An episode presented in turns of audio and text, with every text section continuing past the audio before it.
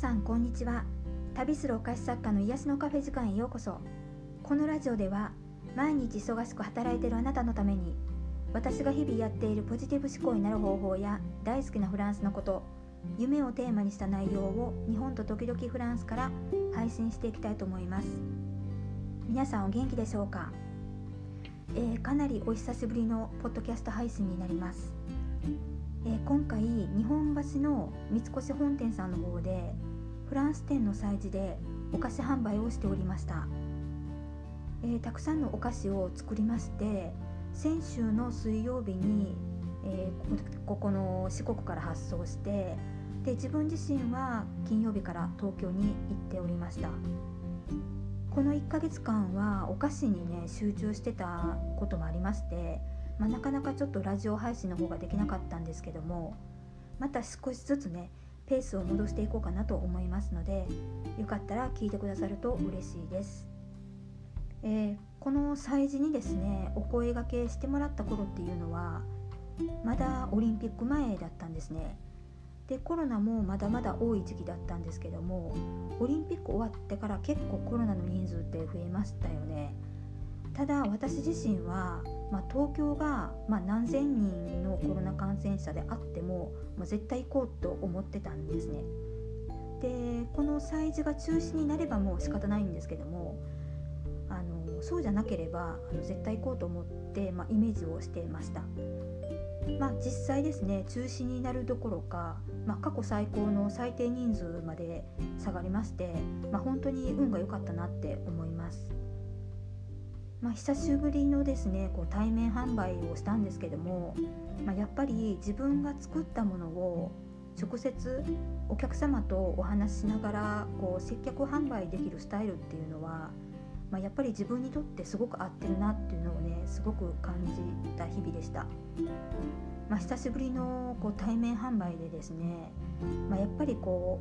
う通販でねただ商品を届けて、ま、お客様とお手紙とかねそれでやり取りはしますけどやっぱりちょっと違うなと思ったんですね。まあ、それで今回直接お会いすることできまして皆様からねかなりあのパワーをいただきました。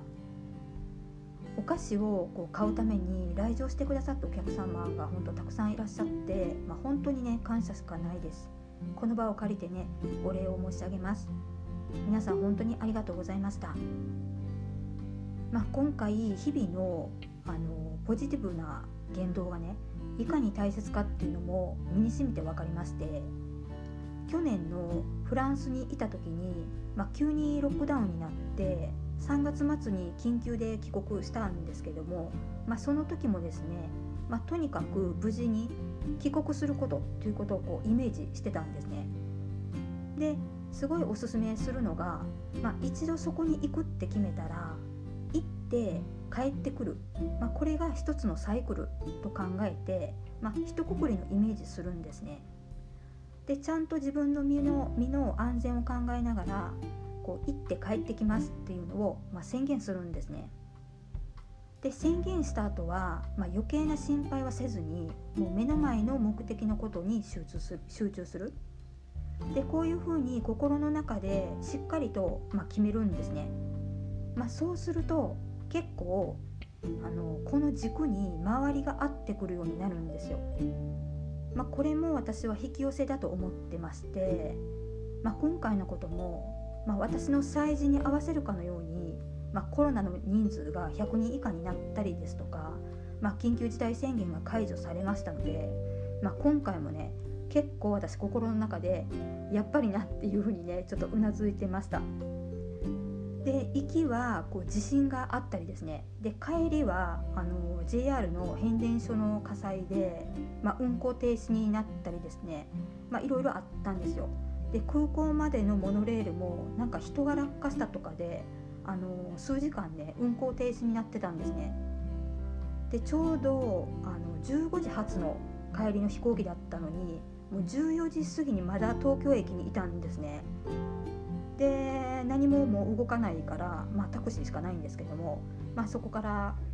ね、こうタクシー、まあ、行列になってたんですけど、まあ、待ってですねあの乗り込んで、まあ、間に合いました。で行きも帰りも予定通り、まあ、身の危険もなく、まあ、移動できたんですね。で旦那さんの方はですねあの少しわたわたしてたんですけども、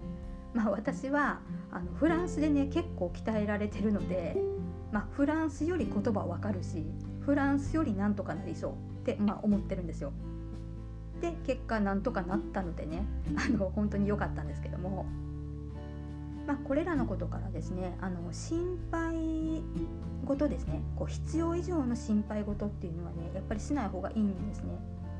あの心配しすぎる心配の波動っていうのはマイナスになりますので、まあ、何でもかんでもこう心配しちゃうね癖がある人は、まあ、ちょっと気がついてあげるだけでも違うと思います。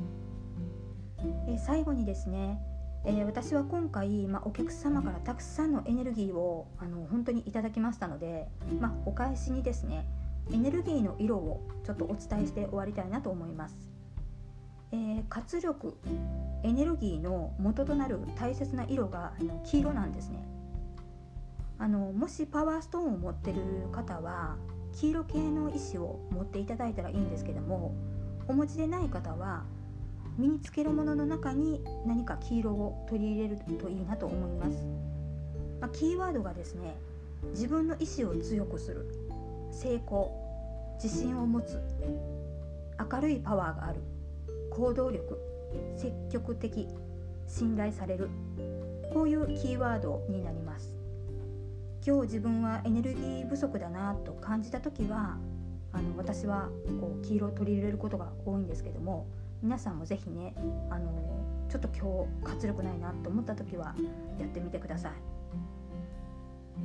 またあのパワーストーンの詳しいお話はお客様からちょっと質問もいいてるのでまたね旦那さんとのコラボ配信でやっていこうかなと思いますのであの少々お待ちください。